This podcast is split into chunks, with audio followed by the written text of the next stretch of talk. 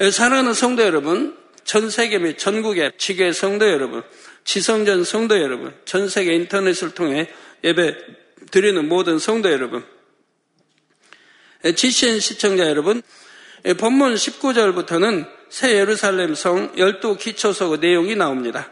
열두 기초석은 열두 개의 보석으로 이루어졌으며 각각의 보석들은 특별한 영의 마음을 상징합니다. 팔복과 사랑장의 사랑, 성령의 아홉 가지 열매의 영적인 의미가 열두 보석 안에 모두 담겨 있지요. 이 열두 보석이 상징하는 마음을 종합하면 완전한 사랑이 됩니다. 이는 곧 아버지 하나님의 마음이요. 주님의 마음이지요. 새 예루살렘의 기초석이 12가지 보석으로 이루어진 것은 그 안에 들어간 사람들의 마음을 나타냅니다. 곧 이들은 이 땅에서 경작받는 과정 가운데 열두 보석 하나하나에 담긴 마음을 이뤘고 그래서 아버지와 주님을 닮은 사람들이지요. 어느 한 분야도 부족하지 않은 온전한 마음, 완전한 사랑을 이룬 사람이라야 새 예루살렘에 들어갈 수 있다는 것입니다. 이 보석들의 영적인 의미에 대해서는 천국 설교에서 6시간에 걸쳐 자세히 설명했기에 오늘은 간략하게만 살펴보겠습니다. 첫 번째 기초석은 벽옥입니다. 벽옥은 믿음을 상징하지요. 새 예루살렘 성벽의 재료도 벽옥이라 했는데 이때의 벽옥은 믿음의 5단계, 곧 하나님을 기쁘시게 하는 믿음을 의미했습니다. 그런데 기초석으로 벽옥이 상징하는 믿음은 영적인 믿음을 나타냅니다. 영적인 믿음은 하나님의 모든 말씀을 중심에서 온전히 믿는 것입니다. 한번 믿은 것을 변함없이 믿는 것이며 또한 하나님의 말씀을 변함없이 믿기에 항상 순종의 행함이 따르는 것이지요. 반면에 육적인 믿음을 지닌 사람은 자신의 생각과 이론과 지식에 맞는 것만 믿습니다. 또 처음엔 믿습니다 고백하지만 막상 어려운 현실을 맞게 되면 의심하지요. 기도하다가도 중간에 포기해버리고 하나님의 말씀대로 순종한다 하면서도 한두 번 해보다가 그만두기도 하고요. 영적인 믿음은 이런 것이 아닙니다. 아브라함이 이삭을 바친 것처럼 하나님의 말씀이 자신의 지식이나 생각과 달라도 100% 믿고 순종하는 믿음입니다. 자신에게 유익이 되지 않는 것처럼 보여도 무조건 말씀대로 행할 수 있는 것입니다. 두 번째 기초석인 남보석은 고듬과 절개를 나타냅니다. 이는 진리 안에서 한 번 뜻을 정했으면 세상의 어떤 유혹이나 위협에도 굴하지 않고 흔들리지 않는 진실 자체의 마음이지요. 풀무불에 던져진다 해도 우상 앞에 절하지 않았던 다니엘의 세 친구가 그런 마음입니다. 사자굴에 던져질 상황에 처했으면서도 기도 쉬는 죄를 범치 않았던 다니엘 또한 이 남보석과 같은 마음을 이룬 사람이고요. 차라리 생명을 잃을지언정 진리를 저버릴 수는 없다는 초연하면서도 곧고 승관 마음을 바로 짙푸른 남보석의 빛깔로 나타낸 것입니다.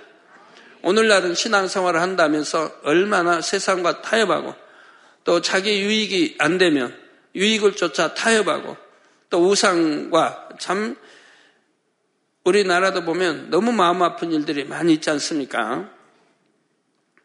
또 세 번째 기초석은 옥수인데 옥수는 결백과 희생적인 사랑을 상징합니다.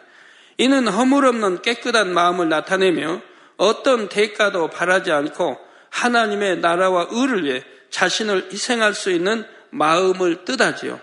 아무 소망도 없는 늙은 시어머니를 섬기며 끝까지 붙여찼던 모함 여인 룻이 여기에 해당합니다. 룻은 시어머니를 진실하게 사랑했기에 주는 것만으로도 만족하는 마음이었습니다. 시어머니로부터 뭔가 돌려받을 수 없다 해도 다 내어줄 수 있었지요. 유구 사랑은 상대를 위해 희생한 만큼 자신도 상대에게 받기를 원합니다. 기대했던 것만큼 돌려받지 못하면 서운해하며 상처받고 상대를 원망하지요. 그러나 진실한 사랑을 이루면 진리 안에서 내 것을 다 희생하고 내어 주더라도 돌려받을 것을 기대하지 않습니다. 이처럼 맑고 깨끗한 마음으로 자신을 온전히 희생하는 사랑을 이루어야 새 예루살렘에 들어갈 수 있는 것입니다. 네 번째 기초석 녹보석은 의와 푸르름, 정의롭고 깨끗함을 상징합니다. 이는 에베소서 5장 9절에 나오는 빛의 열매와 같은 빛깔입니다. 곧 모든 착함과 의로움과 진실함이 함께 어우러진 것이 바로 녹보석의 빛깔이지요. 하나님께서 인정하시는 참된 의는 선과 의와 진실이 겸해진 것입니다. 예, 착하기만 하고 의가 결여될 때는 우유보단 해지거나 불의와 타협할 수도 있습니다. 또 의만 있고 선이 결여될 때 자칫하면 자기 의와 틀을 고집하게 되어 하나님의 뜻과는 멀어지기 쉽지요. 남을 판단, 정죄하거나 융통성 없게 행하기도 합니다. 옳고 그름을 따지는 데만 치중하여 생명을 살리지 못하는 경우가 생기기도 하지요. 그러므로 착함과 의로움이 겸비되어야 하며 이것이 진실하게 곧 아무리 세월이 지나도 한결같을 때 온전한 빛의 열매가 맺혔다고 할 수 있는 것입니다. 다섯 번째 홍만우는 충성을 상징합니다. 어, 자신이 맡은 분야에서 꼭 해야 하는 만큼만 한다면 이것은 충성이라 할 수 없습니다. 급여를 받는 일꾼이 자기 업무를 잘 감당하는 것도 충성이라 할 수 없지요. 그저 자기가 마땅히 할 일을 한 것 뿐입니다. 자신의 업무는 물론 시키지 않은 일까지도 마음을 쏟아 성실하게 이뤄낼 때라야 비로소 충성했다고 할 수가 있습니다.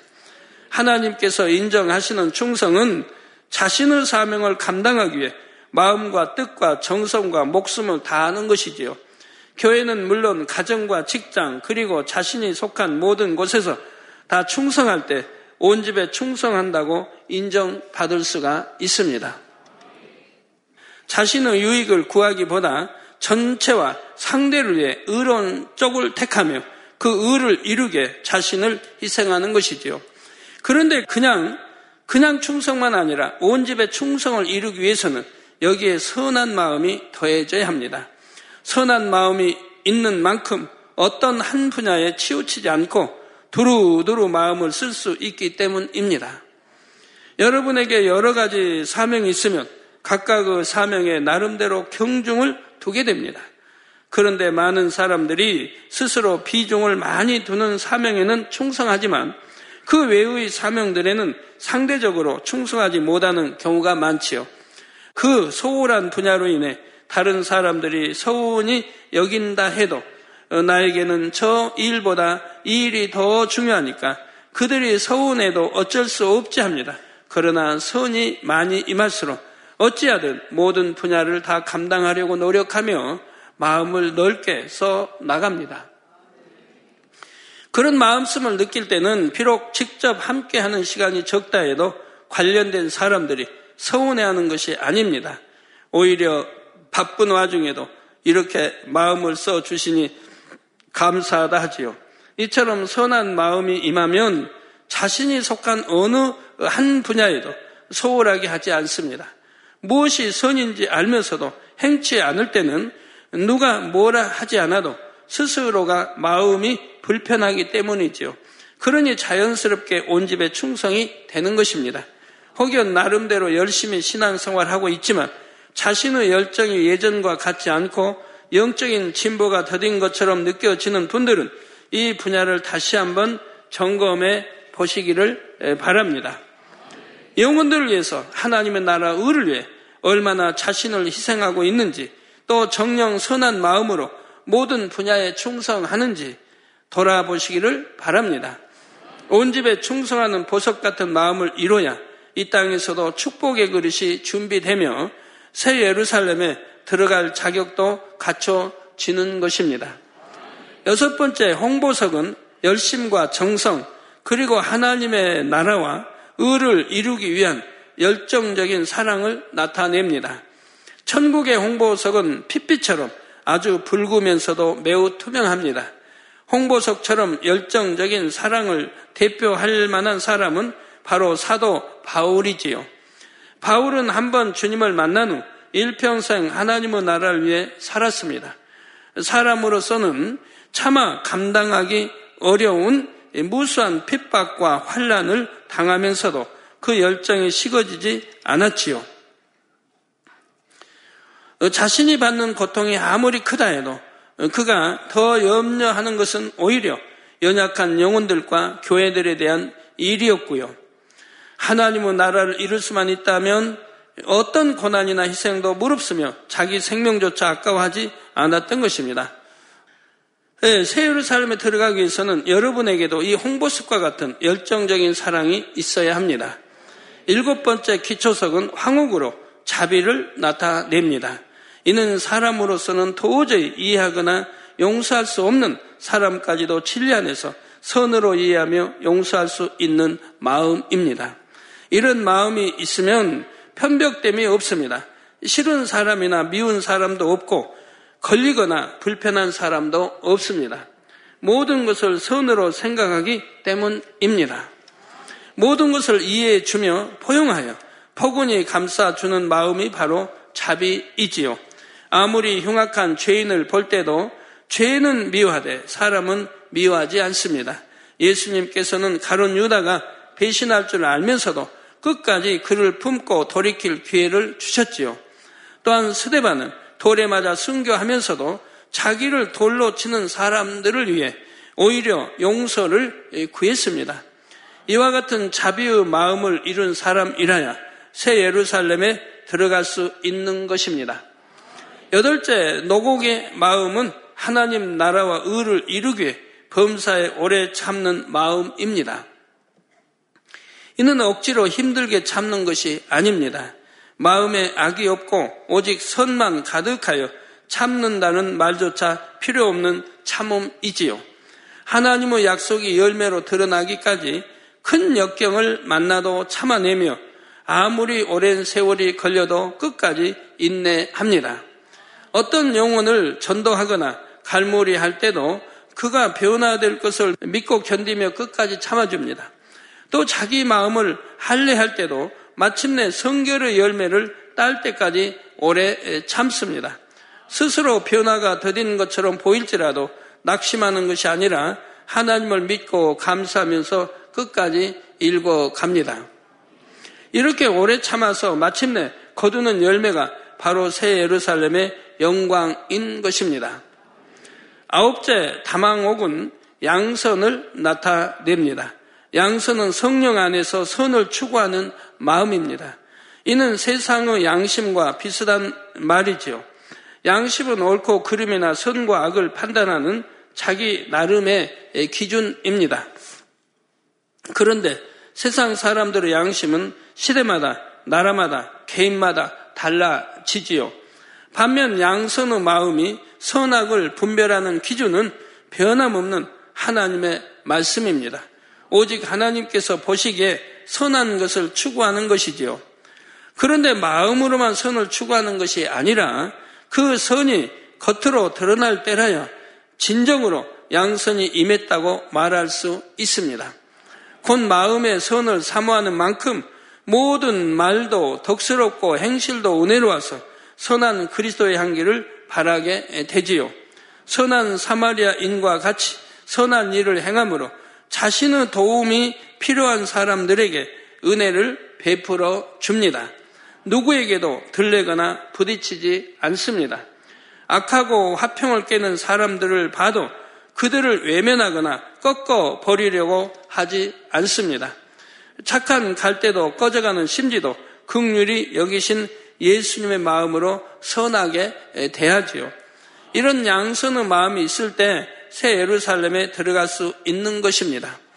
열 번째 비치옥은 절제를 상징합니다. 아무리 몸에 좋은 음식이라 해도 과식하면 오히려 탈이 납니다. 운동이 건강에 좋다고 하지만 절제하지 못함으로 오히려 해가 되기도 하지요. 육적인 분야만 아니라 영적인 분야에서도 마찬가지입니다. 아무리 좋은 것이라 해도 질서를 쫓아 절제가 이루어져야 합니다. 기쁨도 사랑도 절제해야 할 때가 있습니다.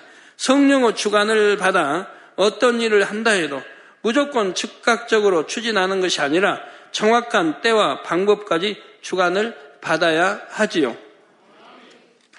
비록 영으로 들어온 사람이라도 절제를 통해 모든 분야가 전체적으로 아름답게 조화를 이루도록 해야 합니다. 더구나 아직 영으로 들어오기 전이라면 육신의 정욕을 철저히 절제하고 오직 성령의 소욕을 쫓아야 하는 것이고요. 열한 번째 기초석인 청옥은 청결함을 상징합니다. 이는 마음의 죄가 없는 상태, 즉 어떤 흠도 점도 티도 없는 깨끗한 마음을 나타내지요. 우리가 몸을 청결히 하려면 물로 씻듯이 마음을 청결하게 할 때도 영적인 물로 씻어야 합니다. 곧 하나님의 말씀으로 정, 정결케 해야 하지요. 히브리서 10장 22절에 우리가 마음의 뿌림을 받아 양심의 악을 깨닫고 몸을 맑은 물로 씻었으니 참 마음과 온전한 믿음으로 하나님께 나아가자 했습니다. 참 마음과 온전한 믿음으로 하나님께 나아가자. 이게 참 마음이 되면 내 마음 안에 비진리가 없으면 악은 모양도 없으면 거짓이 없으면 오직 진리 우리 주님의 마음 참 마음이 되면 온전한 믿음이 되는 거예요. 그때야 온전한 믿음. 그래서 마가복음 16장에는 믿는 자에게는 이런 표적이 따르리니 바로 그런 표적이 따르는 거예요. 여러분도 그렇게 기도하고 성결을 외치고 그래서 그만큼 성, 성결로 영으로 들어간 분들은 그런 능력들이 따르지 않습니까? 여러분들이 참마음이 돼가니까 이제 온전한 믿음이 되고 그래서 우리가 참마음과 온전한 믿음으로 하나님께 나아가야 되는 것입니다. 그럴 때 여러분들이 기도하는 것이 응답이 척척 될 것이고요. 아니 될 게 뭐가 있겠습니까? 아니 될 것도 되며 될 건 더 잘 되는 것이죠. 자, 예를 들어 하나님의 말씀에 버리라, 하지 말라 하신 대로 순종하면 점점 마음에서 비진리와 악이 씻겨 나갑니다. 또한 하라, 지키라 하신 말씀대로 순종하면 계속해서 맑은 물을 공급받는 것과 같아서 세상 죄악에 다시 물들지 않고 늘 깨끗한 마음을 유지할 수 있습니다. 순진한 어린아이의 맑은 눈빛을 바라보면 보는 사람의 마음도 상쾌해집니다. 마음이 청결한 자녀들을 바라보실 때 하나님의 마음도 그러합니다. 자꾸 보고 싶고 더 함께하고 싶으시지요. 이처럼 함께하고 싶으시기에 새 예루살렘으로 하나님 보좌 가까이로 이끌어 들이시는 것입니다.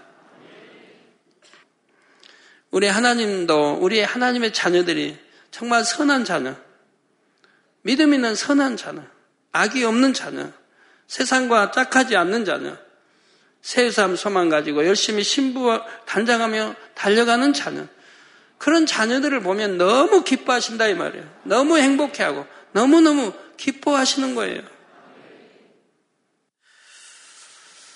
열두 번째 자정, 곧 자수정은 온유를 나타냅니다.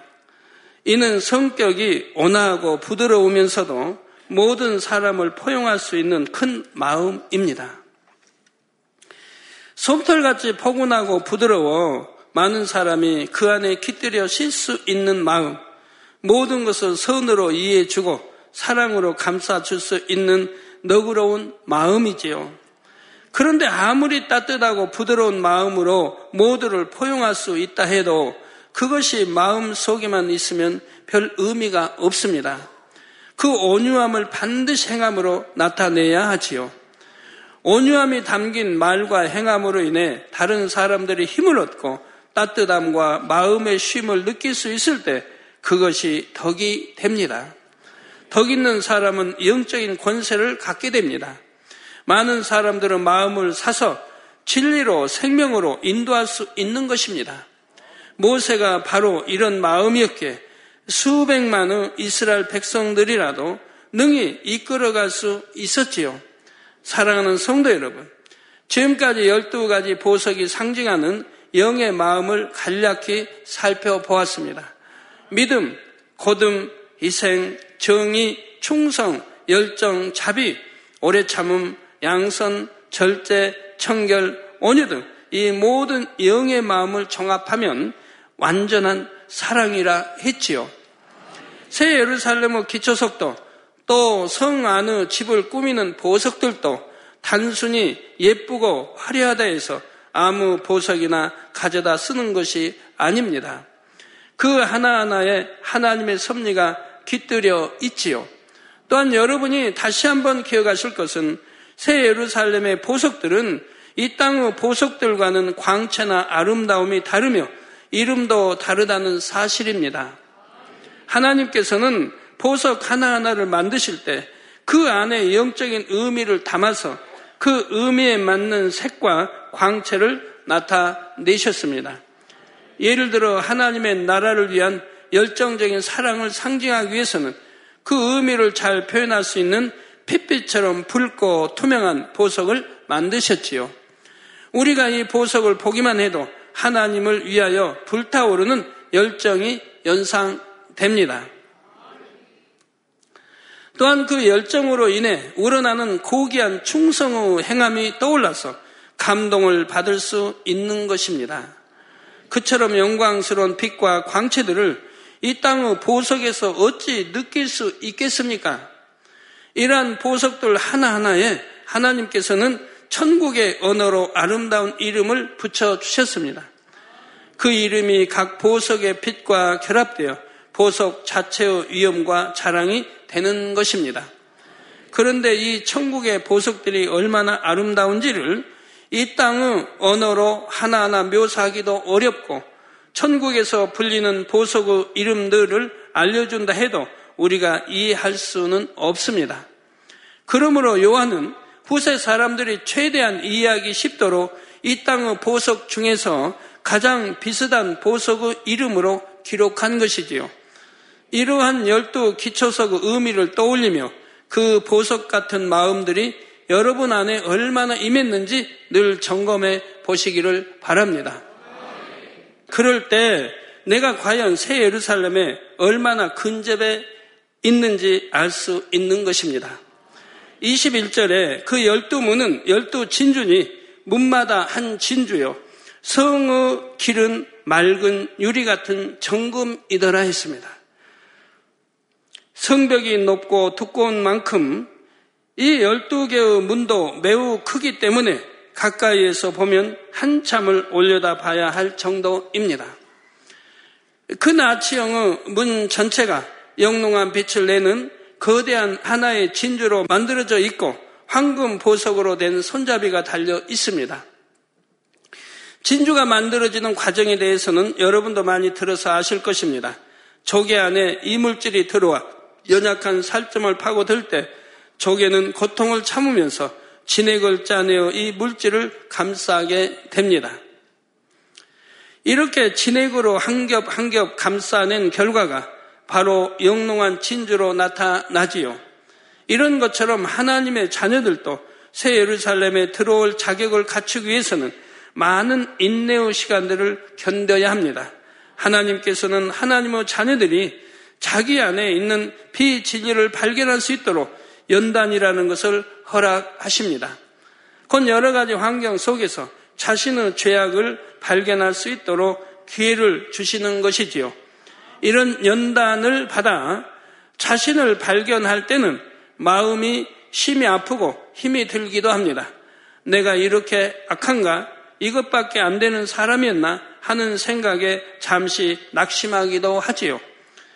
그럴 때도 힘을 내어 기도하고 금식하며 진액을 짜내어 하나님께 매 달릴 때 하나님께서는 은혜와 능력을 주십니다. 한껏불씨 미움을 벗겨내는 만큼 사랑이 맺혀 가지요. 힘을 다해 혈기와 감정을 벗겨내는 만큼 온유가 맺혀 갑니다.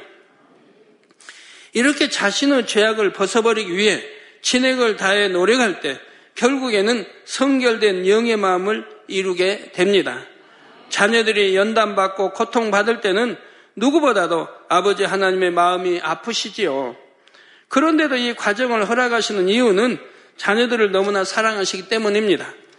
사랑하는 자녀들이 새 예루살렘에 들어오려면 이렇게 자신을 발견하여 버리는 과정이 반드시 있어야 함을 아시기 때문이지요.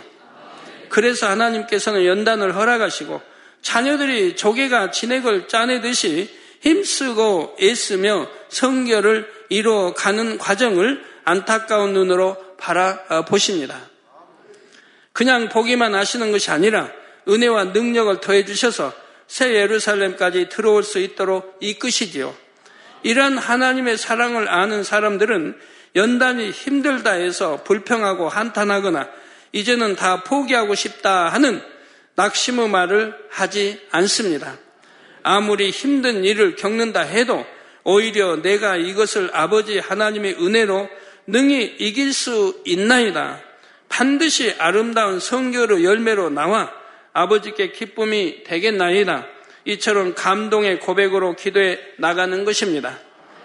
또 진리대로 순종만 해 나가는 사람들은 어떤 어려움이 온다 해도 마음의 충만함을 잃지 않습니다. 깊은 중심에서 여전히 기뻐하고 감사함으로 이것이 연단이라는 생각조차 하지 않고 승리할 수도 있지요.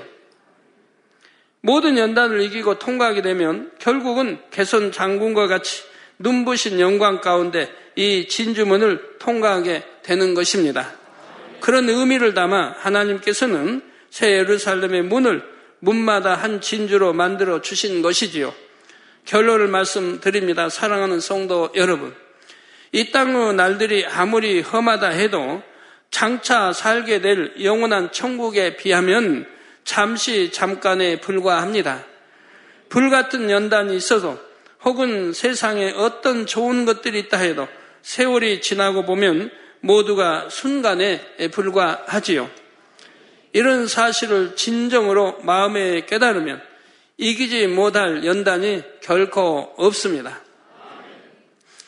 여러분은 이미 천국에 대해 많은 말씀들을 들었고 새 예루살렘에 대해서도 너무나 잘 압니다.